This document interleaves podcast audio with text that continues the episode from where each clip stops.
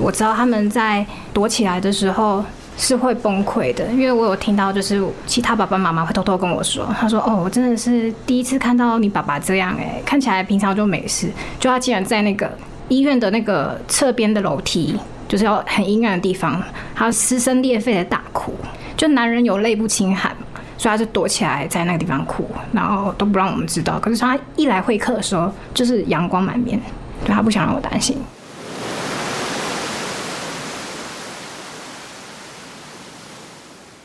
爱到底工作室出品，将障碍与情感的连结寄托瓶中，漂流于人生的浮沉。爱情漂流瓶。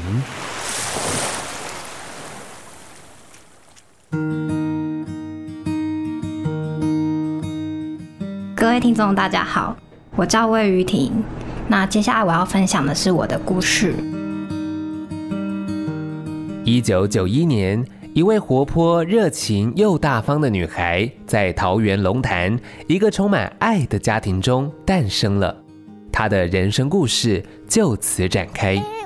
虽然在同柴中并不算是领袖人物，但个性相当讨喜的她，总是能带给人许多正面能量，也常常约好朋友一起往户外跑。而正值青春年华的他，在二零一五年的夏天，和另外两位朋友相约要一起去玩水。一次单纯的出游，却从此改变了他的人生。喷向广场前的民众，五秒后火光出现，现场不少穿着清凉的年轻男女在熊熊烈火当中不断在奔跑。来得快去得快，爆炸过后，现场哀鸿遍野，活生生的人在烈焰中奔跑、推挤、尖叫。拜托背我下游泳池那个妹妹，请她帮我拨电话给我爸爸妈妈。然后她一拨通以后，我就跟我说：“爸爸，对不起，我我出事了。”回想起发生事情的当下，于婷用微微颤抖的语气，巨细靡遗地描述着。然后那时候都很嗨，气氛就是很多大量的粉尘。那其实空气不是很好，可是大家还是很嗨。然后嗨到最后的时候，其实已经到情绪最高涨的时候，我就觉得，呃，有一个人好像拿着一大袋的粉尘要往下丢，然后一丢。的那一瞬间，我的前面是黄茫茫的一片，对，然后就开始尖叫声此起彼落，然后就很很拼命的跑跑跑跑到就是我我也跌倒了，夹脚拖也断了，然后很想说这是应该是梦吧，但是我却怎么醒都醒不来。然后当我终于跑出那火海的时候，我回头看的时候，我就已经走不动了，然后全部人都还是一样尖叫声，就是我要水我要水，然后地板就是全部都是死皮。脚皮啊，鲜血啊，惨叫声啊，此起彼落，然后全部人都是有水的地方找水，不管是饮料的水桶，很多人就钻进去、跳进去泡着，然后要不然就是找不到水去那个泡泡池，然后那边也是大家都躲进去，变成一个污水、脏水，很混乱。但他那边也不能待太久，因为其实你就会失温。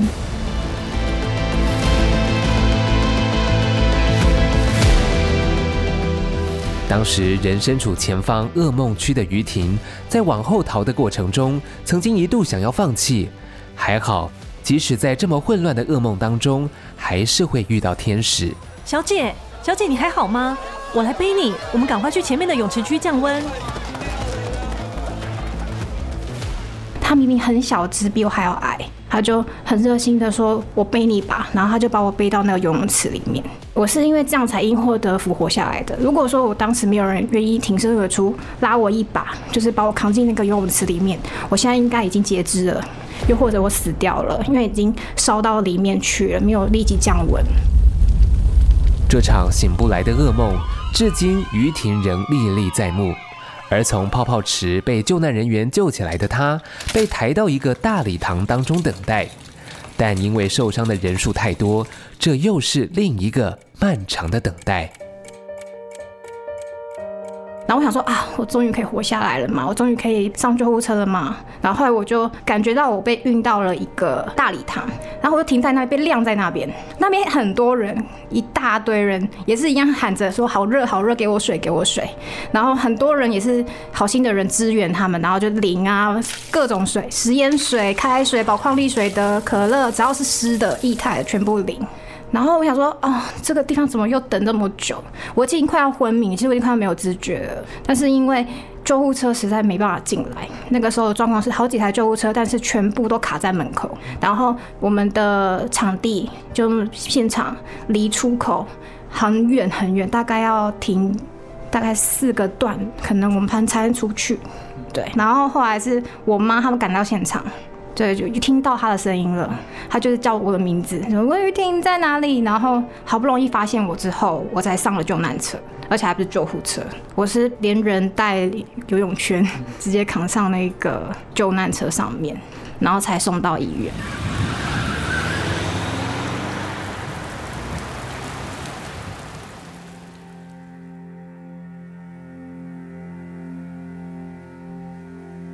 我们都被插管。其实第一个月我真的是，我做完引流手术，引流手术就是你你那个手手已经热到崩，整个胀，手胀胀的，像大象手一样。那个如果没有放血的话，就会截肢。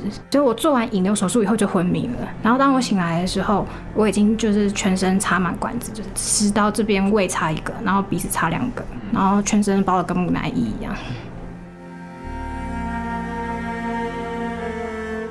幸运的是。于婷顺利在这场灾难当中存活下来，但不幸的是，她有百分之六十五的烧烫伤面积。接下来要面对的是长久的复健疗程，而这样的过程正是烧烫伤友们最难熬的一段历程。当下就觉得很痛，很痛，但是我其实对烧烫很无知。那个时候我根本就不知道这样子的烧烫要。治疗需要多久？我完全没概念，我还以为我很轻微，因为一般人如果你在煮菜的时候，你稍微烫到一点点，其实起了个水泡，你通常会痛很久，你连碰都不敢碰到它一下。可是我们不是那一点点，我们是全部，我们是整个环状的整只全毁，所以是很难以想象的痛。我觉得真的就是没有想象过地狱，但地狱就是长那样。附件我们都烧到的是关节，烧到关节就会变成。我每一个弯的地方，我都需要复健，都像橡皮筋一样，每天都要去动它，拉把拉松。但是它又会隔天又会归零，弹回去。你要再把橡皮筋拉松，我的关节就像那个橡皮筋一样，然后会不断的挛缩，要用力把它撑开，它又在挛缩，然后可能要大概将近半年以上，它的松才会有明显的伸展的感觉。所以复健就是一段。很需要花很长时间的一个疗程，这也是我意料之外的事情。复健的过程相当漫长且辛苦，细数着复健的内容及项目，每一项都伴随着剧烈的疼痛。而除了身体的疼痛，还有心理的关卡需要克服，因为那些曾经易如反掌的事情，如今都变得难如登天。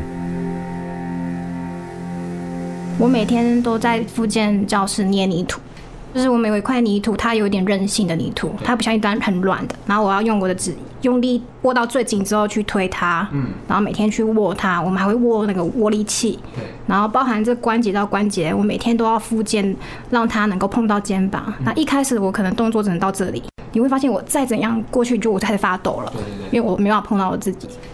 对，然后每天就是不断的一二三，重复重复的去努力的拉到按到自己的肩，嗯，对，然后这边还会去缠绷带，很痛很痛，但是我们的复健老师就会一直叫我们缠，包含脚部也是，脚我们也会用指套去去拉，其实脚趾头是最难的，因为你的脚要踩到地板，你必须要抓地力要够，可是因为我们的指甲已经翘起来了，它一直攣缩，它往上飞扬，对，那是没办法，因为你会滑倒。你没有脚趾头，你会滑倒，所以我那个时候每天都要用复健器材把我的脚趾往下压，包含这些都是需要很花很长很痛苦的时间去做治疗。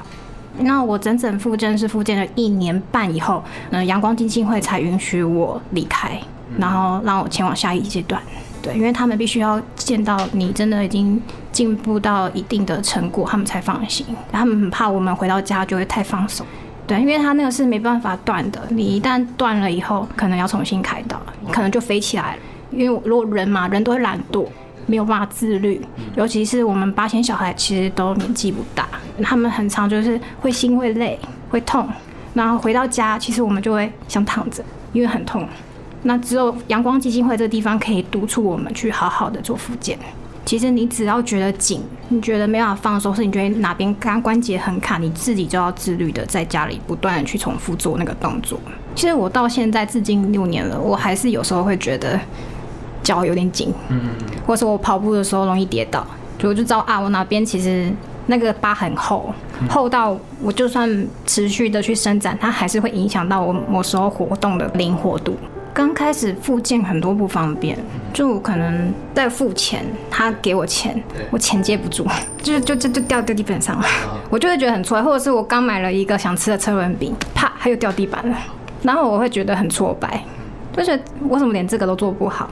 然后刚开始复健的时候，真的会觉得很无助，因为你每件事情都像从头来过一样，包含走路、蹲下、坐下。所有东西就像新生儿，明明就只是一个转手动作，把这个杯子移到这个地方，反手放到这个地方，我竟然翻不过去。然后或是今天我翻过去，明天我又翻不过去了，然后就因为这个东西掉泪。虽然复健的道路是如此辛苦，于婷也曾偷懒过，但她从未想过要放弃，因为支撑着她继续的是家人的关心与关怀。住院之初，加护病房每天只有一个小时的探望时间，而这短短的一个小时，却足以帮于婷将复健所需的电力都完整充满。因为说真的，在加护病房的时候，那个时候是最痛苦的，因为每天换药，换药很恐怖。每天一次到两次换药，听到那个车来了，我们就会全身颤抖，像狗狗一样。换药很痛，然后每天就只能一个人去面对。我们就是在那边等待换药，然后再是等待会客时间，就是爸爸妈妈跟我们一起吃饭的时间。每天我爸其实都会帮我缠手指，陪着我度过那一个小时。然后有时候他甚至会舍不得离开，就大家都说哦，会客时间到了，爸爸妈妈妈妈可能要离开了，但是我爸通常就会躲在那个床边边。多待那十分钟，他也开心。等待说：“喂，爸爸，快点出来。” 然后他才会好啦好啦，出来出来。就因为他很认真的，他也很怕我。因为其实应该说，复健其实是在你伤口还没痊愈的时候就要开始动了。如果你等到伤口痊愈的时候你才开始复健的话，就来不及了。那个时候是都还有开放性的伤口，都还血淋淋的，像牛排一样，你就要开始去拗手指啊，关节让它灵活度维持在那个灵活度。否则你就要重来，你就会很辛苦。然后因为爸爸每天都很认真嘛，我不可以对不起他的期待，所以我要在他没看见我的时候，我也很做到他要求，就是我自己要要求的那个状态，不能让他失望啦。因为如果我我没有好好的在加护病房也认真做复健的话，他会发现的。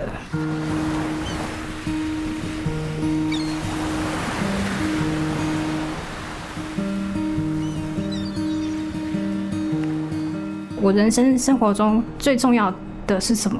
就常会思考这件事情。因为像我朋友，他就觉得他在出事当下，很多人都会说会有人生跑马灯一闪而过，他的所有的人生经历。但是就我有个朋友，他说当下发生的时候，他脑中一片空白。他也是在因为这样子，所以他在这事情之后。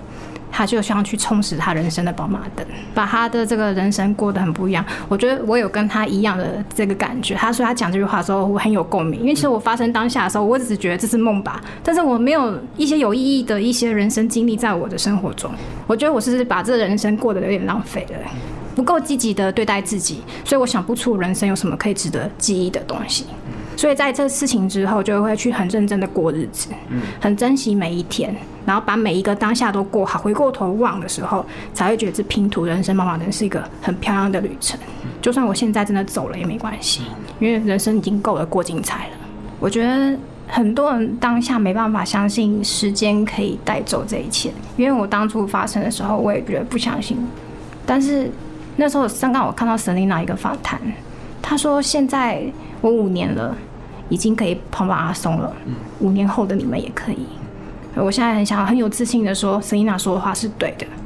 你现在当下发生这些正在痛苦努力复健的你们，不要想说你们会停滞在这里，再给自己一点时间，五年后你们也可以像现在这样，你们可以跑马拉松。可以做很多很多你想做的事情，所以这只是当下现在的困难而已，不会停留在这个时间太久。其实我觉得很多人在遇到困难的时候，都以为怎么可能有办法面对，但其实人真的很坚强。当你不得不的时候，你会发现你做得到。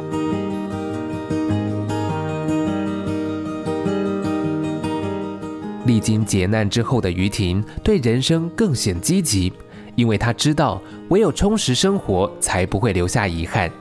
人生的勇敢总是展现于面对困难的时候，但若只有自己独自面对一切，或许在这世上没几个人能坚持到底。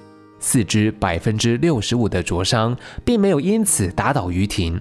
除了医疗团队和阳光基金会提供实质上的帮助，她也深知爸爸妈妈所供给的心理支持，才是让她重获新生的关键。我知道很多时候他们来关心我的时候都是笑着，就是充满正面能量的。然后就那一个小时嘛，他们很珍惜，都会给我很多鼓励。但我知道他们私底下不是这么正面的人，就是我知道他们在躲起来的时候是会崩溃的，因为我有听到就是其他爸爸妈妈会偷偷跟我说，他说：“哦，我真的是第一次看到你爸爸这样，哎，看起来平常就没事，就他竟然在那个防火墙那个什么。”医院的那个侧边的楼梯，就是要很阴暗的地方，他撕撕声裂肺的大哭，就男人有泪不轻弹嘛，所以他就躲起来在那个地方哭，然后都不让我们知道。可是他一来会客的时候，就是阳光满面，对，他不想让我担心。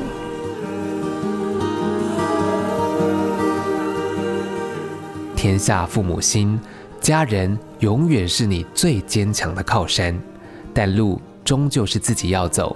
父母能做的就是给予支持和鼓励。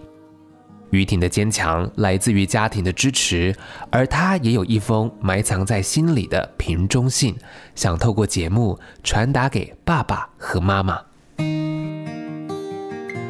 这一封信，我想要写给我的爸爸妈妈。很很感谢你们在我受伤这段期间的照顾。我知道当下的我有很多的任性跟不成熟，还有无理取闹，但你们都很体谅我，很包容我。我知道你们常常恨不得跟我的身体做交换，去承受我所受的这些痛苦。每天看到你们在那个床前跪在那边跟上天祈祷，我真的很舍不得。如果说，嗯，等一下。如果说发生八仙尘爆是一个命中注定我必须经过的这个旅程，那你们一定是上天注定派给我的小天使。我想说，爸爸妈妈，我真的是很爱你们，很爱很爱很爱你们。